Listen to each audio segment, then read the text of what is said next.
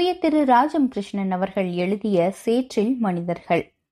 இந்த நாவல் பாரதிய பாஷ பரிசித் பரிசு மற்றும் இலக்கிய சிந்தனை பரிசு பெற்ற ஒரு சமூக நாவல். அத்தியாயம் இரண்டு. தஞ்சையிலிருந்து புதுக்குடி வழியாக கிளியந்துறைக்கு வரும் பஸ் அது ஒன்றுதான். காலை ஏழு மணிக்கு வந்து ஏழரை மணிக்கு திரும்பிவிடும். பத்து மணிக்கு தஞ்சை செல்லும். கிளியந்துரைக்கு மறுபடியும் மாலை ஐந்து மணி அளவில் புதுக்குடியிலிருந்து ஒரு பஸ் வந்து எட்டி பார்க்கும். பல நாட்களில் அது சோம்பலாக வராமலும் இருப்பது உண்டு. கிளியந்துறை கடைவீதிதான் பஸ் நிறுத்தம். பூமணியாற்றின் கால்வாய் மதுகோரம் வளைந்து திரும்பி ரைஸ் மில்லின் வாசலில் பஸ் நின்றால் பாதையில் நடக்கும் போதே கண்ணில் பட்டுவிடும். பஸ் இன்னும் வரவில்லை. அசுவாசமாக இருக்கிறது. ஆற்றுக்கரையை சார்ந்த முத்தூரு நாயக்கரின் வயல்களில் நீர் தேங்கி காவாலி செடிகளுக்கு அந்திம காலம் வந்துவிட்டதை தெரிவிக்கின்றன. பச்சை கம்பளமாக நாற்றங்கால். அப்பால் வரப்பினூடே வண்ண புள்ளிகளாக நடவுக்குச் செல்லும் பெண்கள். இரையுண்ட நாகமென நீர் நிரம்பி ஓடுவது தெரியாமல் செல்லும் ஆறு. பளிச்சென்று அன்றைய பொழுதுக்கு கட்டியம் சொல்லும் நீலவானம். எல்லாம் நம்பிக்கை அளிக்கின்றன. காந்தி. அவள் குடியில் அவள் ஒரு புதிய பரம்பரையை துவங்கி வைக்க முன்னோடியாக நடக்கிறாள்.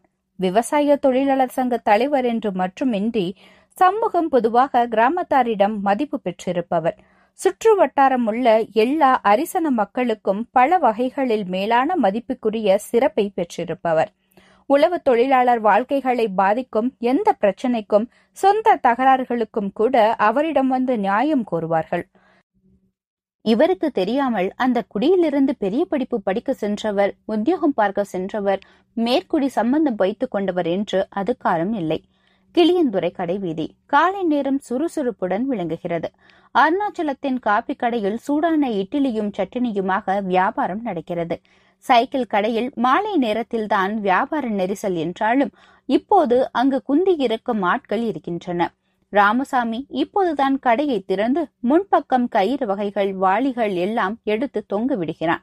பஸ்ஸுக்காக சுற்றுப்புறங்களில் இருந்து வரும் மக்களில் கோசா பெண்கள் கூட்டம் ஒன்று இன்னும் திறக்கப்படிராத மிட்டாய் கடை வாயிலில் நிற்கிறது. நீல சட்டையும் அரும்பு மீசையுமாக நாகரிக மெருகு படிப்புக்குரிய அடக்கமுமாக கலையுமாக ஒரு இளைஞன் சைக்கிள் கடை பக்கம் வந்து நிற்கிறான்.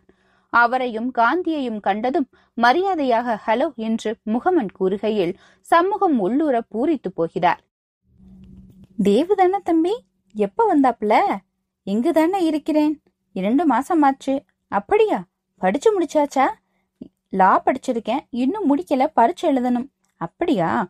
ஒன்னும் தெரியறதில்ல. வீட்டு பக்கம் வரக்கூடாதா? ஆமா ஊர்ல ஆறு இருக்காங்க. அவன் புன்னகை செய்கிறான். ஆறு நான் தான் இருக்கிறேன். இப்படி வந்துட்டு போவேன். பஸ் வந்ததும் தங்கள் அருகில் அவன் உட்கார்ந்து பேசுவதை விரும்புவான் என்று அவர் எதிர்பார்த்தது நடக்கவில்லை. இவர்கள் ஏறி முன்பக்கம் இறங்க தோதாக அமர்ந்து கொண்டு அவனுக்காக ஓர் இடத்தை ஒதுக்கினார் போலும் கூட நினைத்து அவனை திரும்பி பார்க்கின்றனர். ஆனால் தேவு வேண்டாம் என்பது போல் வேறு பக்கம் அமர்ந்து கொள்கிறான். பஸ்ஸில் இவர் அமர்ந்திருப்பதை நடவுக்கு செல்லும் வேட்டுவனூர் நாட்டாமை பார்த்து விடுகிறான். டவுன் போறீங்களா முதலாளி? ஐயா அம்மா எல்லாம் சுகந்தானே? சொகந்தான் எங்க நடுவு? இங்கதான் கிழக்கால கரந்தகுடி பண்ண.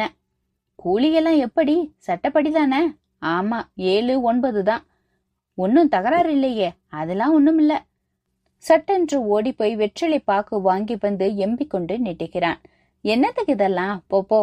வெத்தலை போடுங்க முதலாளி. நான் வெத்தலை போடுறதெல்லாம் விட்டுப்புட்டேன் பல்லு வலி வந்துடுச்சு. எடுத்துட்டு போ.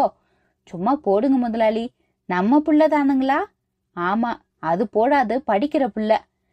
இதற்கு மேல் அவள் புதிய தொழிற்கல்வி கற்று மேல் வர்க்கத்தினருக்கு மேலாக படியேற போவதை பற்றி சொல்லிக் கொண்டாலும் அவர்களுக்கு புரியாது. மேலும் மேலும் கோசா பெண்கள். கம் என்ற அத்தர் சென்ட் வாசனைகள் மேலே போர்த்தியிருக்கும் போர்வையிலேயே எத்தனை பூவேளைகள் ஒவ்வொருத்தையும் முழங்கை வரையிலும் தங்க வளையல்கள் அணிந்திருக்கின்றனர். முன்பெல்லாம் எங்கு திரும்பினாலும் இவர்கள் செழிப்பு இவ்வளவுக்கு கண்ணில் பட்டிருக்கவில்லை. பஸ் கடைவீதியை விட்டு புறப்பட்டு ஆற்றங்கரையோரமாக சென்று பெருமாள் கோயிலுக்கு நேராக நிற்கிறது. மேல்சாதி அகரகாரம் வேளாளர் திரும் மக்கள் ஏறிக்கொள்ளும் நிறுத்தம் அது.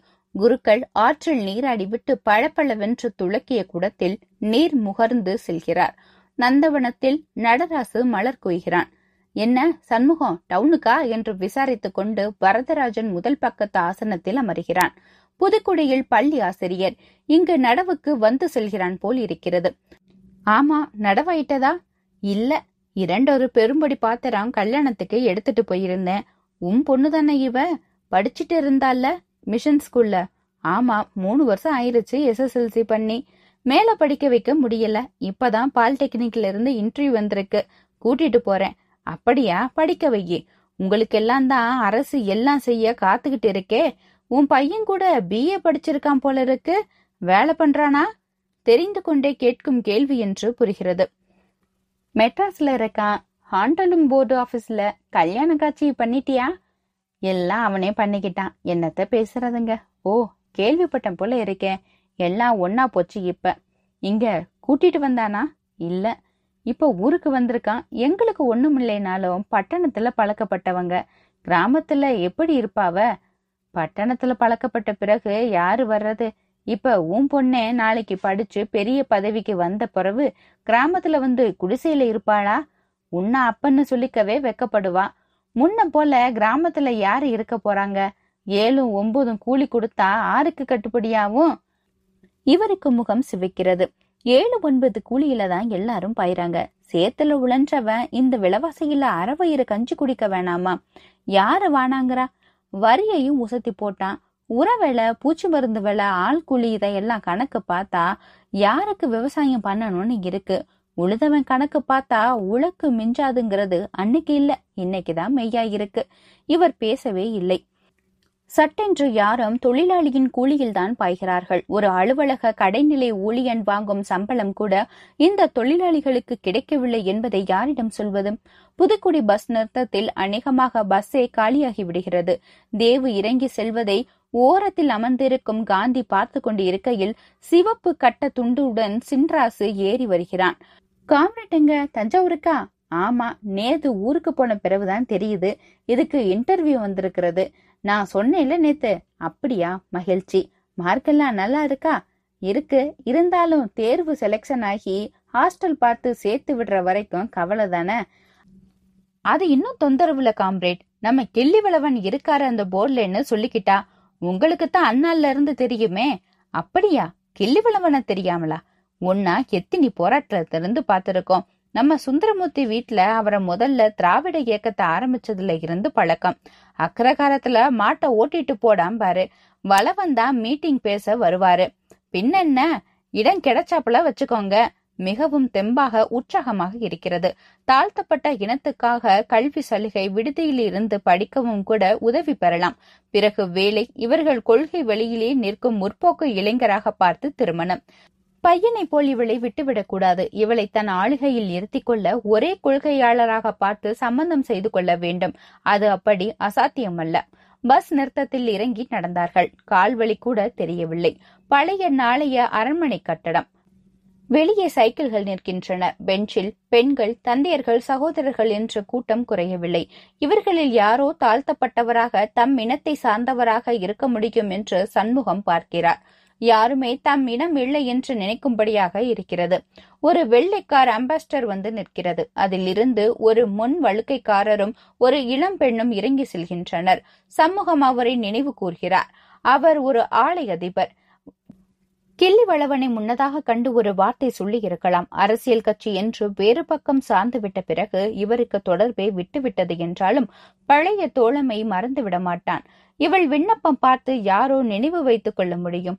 மனம் உளம்புகிறது. தாழ்த்தப்பட்ட இனம் என்ற ஒரு துரும்பையே பற்றி கொண்டு சுழல்கிறது. பொழுது கிடுகிடுவென்று ஏறி பனிரெண்டரை மணி ஆகிறது. பசி உணர்வு தலை தூக்குகிறது. பிறகுதான் அவள் பெயர் கூப்பிடுகிறார்கள். இவள்தான் கடைசி என்று தோன்றுகிறது. உள்ளே சென்று முன்னரையில் இவர் தங்க காந்தி தள்ளு கதவை தள்ளிக்கொண்டு உள்ளே செல்கிறாள் அடியிலும் மேலும் வெளிச்சம் இருந்தாலும் கால்கள் மட்டும் தெரிந்தாலும் பேச்சு குரல்களும் நலிந்த காந்தியின் மொழிகளும் செவிகளில் விழுந்தாலும் ஒன்றும் தெளிவாக துளங்காமல் மிகப்பெரிய மலை ஏற்றத்தின் முண்டு முடிச்சு கட்டத்தில் நிற்பது போல் லேசான ஒரு கலக்கம் ஆட்டிக்கொள்கிறது. அவருடைய வாலிப பருவம் வாழக்கூடிய நாட்கள் எல்லாம் போராட்டம் போலீசு கோர்ட்டு வயல் அடித்தடி வழக்கு காத்திருப்பு என்று கண்ணாடி சில்லுகளில் குத்திக்கொண்டு நடப்பதாகவே மோதிக்கொண்டு கழிந்திருக்கிறது. இதே ஊரில் வக்கீல் ஐயங்கார் வீட்டில் எத்தனை நாட்கள் காத்து கிடந்திருக்கிறார்? பசி பட்டினிக்கும் எல்லையே கிடையாது. கால் கால் ரூபாயாக காசு சேர்க்கும் தொல்லை. கஞ்சியில்லா ஏழைகளிடம் வக்கீலுக்கு கொடுக்க காசு பறிக்கும் தொல்லையை அளவிடுவதற்கு இல்லை. ஆனால் அப்போதெல்லாம் கூட இந்த தொய்வும் அவநம்பிக்கை நிழல் காட்டும் தளர்ச்சியும் இல்லை போலிருக்கிறதே.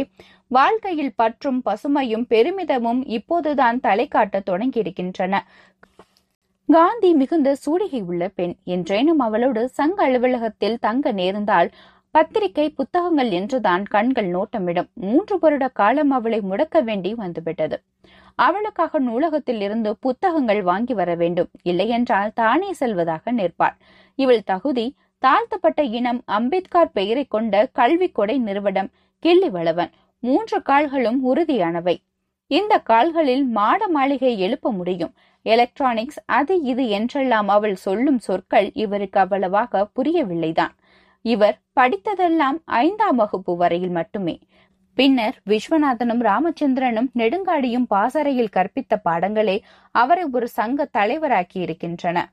உள்ளே இறுக்கம் தாங்கவில்லை. துண்டால் விசிறி கொள்கிறார் காந்தி வெளியே வருகிறார். அப்பாடா என்னம்மா? எல்லாம் நல்லபடியா சொன்னியா? இருங்கப்பா உங்களை அவர் பார்க்கணுங்கிறாரு. யாரு? அதா உயரமா முடிய இந்த பக்கமா வாரிக்கிட்டே இருந்தாரு. போறதுக்கு முன்ன அரை மணி நேரம் கழிச்சு பார்க்க சொல்லுன்னு சொன்னாரு. கிள்ளி உழவனா போட்ல இருக்காருன்னு நாங்க உன்கிட்ட காபகமா கேட்டாரா? ஆவல் அடுக்கடுக்காக விரிகிறது. அவருதான் போல இருக்கு மூணு பேரு இருந்தாங்க. எந்த ஸ்கூல்ல படிச்ச ஏன் மூணு வருஷமா சும்மா இருந்தேன்னாங்க. நான் வசதி இல்ல ஊரை விட்டு வர முடியலன்னு. தாத்தா பேரை சொன்னாரு அவரு. ராமசாமி வாய்க்கார் மகன் சமூகம் உங்க அப்பாவான்னு கேட்டாரு.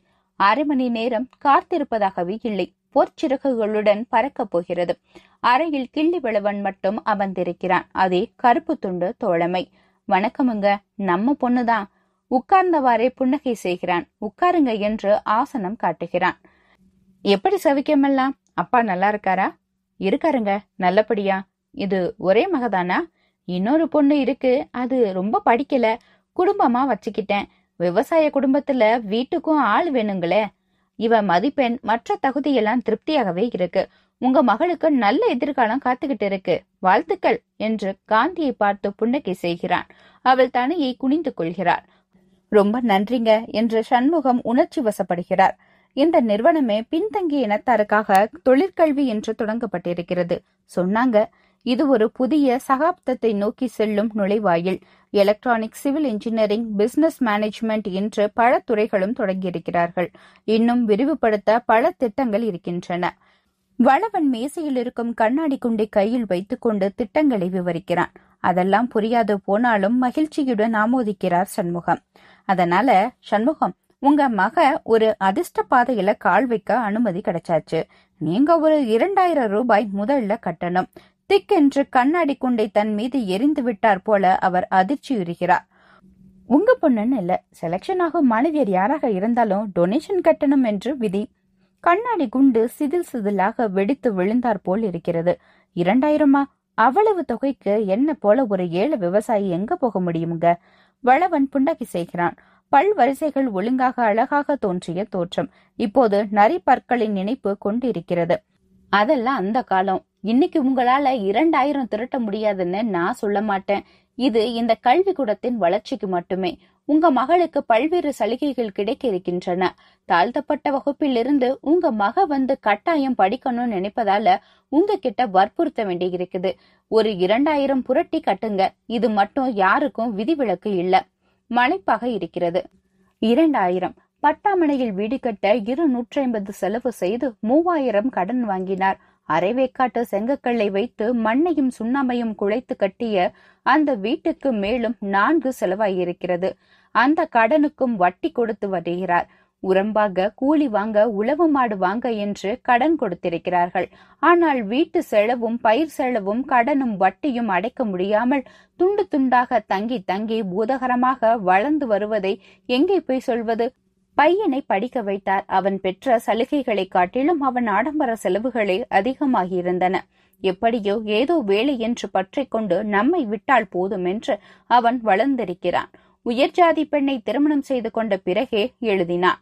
இப்போது அவன் ஊருக்கு வந்திருப்பது லட்சுமிக்கு தான் பூரிப்பு ஆனால் இவருக்கு உள்ளூர அவன் பணம் கேட்டு வந்திருப்பானோ என்ற அச்சம்தான். இரண்டாயிரம் எல்லாம் நினைக்க கூட முடியாதுங்க. கொஞ்சம் குறைச்சுக்கோங்க என்று சொல்ல எழுந்தன்னா உடனே சுயமரியாதையில் அடங்கி போகிறது. இவனிடம் இதற்கு பேரமா அதான் பிரத்யேகமா உங்களுக்கு சொன்னேன். எப்படியானாலும் முதல்ல கட்டுங்க. உங்க பெண்ணுக்கு மட்டுமல்ல சமுதாயத்திற்கே பெருமை. சரிங்க பாக்குறேன். வணக்கம். காந்தியும் கும்பிடுகிறார் வெளியே படிக்கடந்து வந்த பின்னரும் இருளடித்து போனார் போல் இருக்கிறது. இந்த நாவல் பற்றிய உங்களுடைய கருத்துக்களை நந்தினியின் குரலோசை என்ற ஃபேஸ்புக் பேஜில் பதிவு செய்யவும். மீண்டும் அடுத்த அத்தியாயத்தில் உங்களை சந்திக்கும் வரை உங்களிடமிருந்து விடைபெறுவது நந்தினி பாலகிருஷ்ணன். நன்றி வணக்கம்.